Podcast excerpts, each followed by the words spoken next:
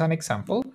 Hello, teacher Carlos. My name is Carlos Pretel, and these are my opinions about the statements that appear on the listening activity of page 83.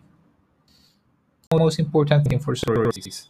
I agree, I agree, I agree with that because uh, celebrities work with their image they need to have a good image in order to be attractive to the public and to the clients the publics the clients.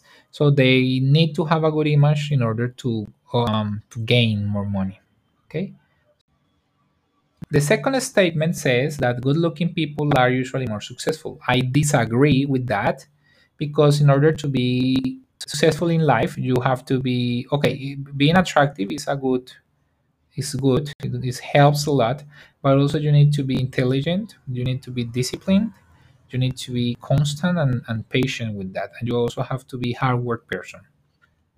Um the third statement says men are more obsessed with their looks than women.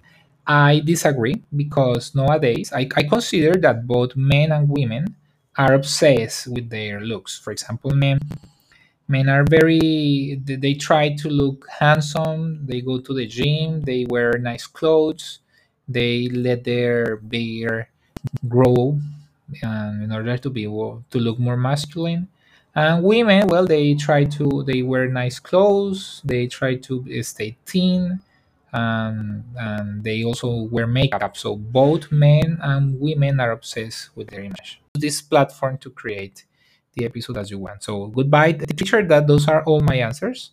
Thank you very much for listening. Uh, goodbye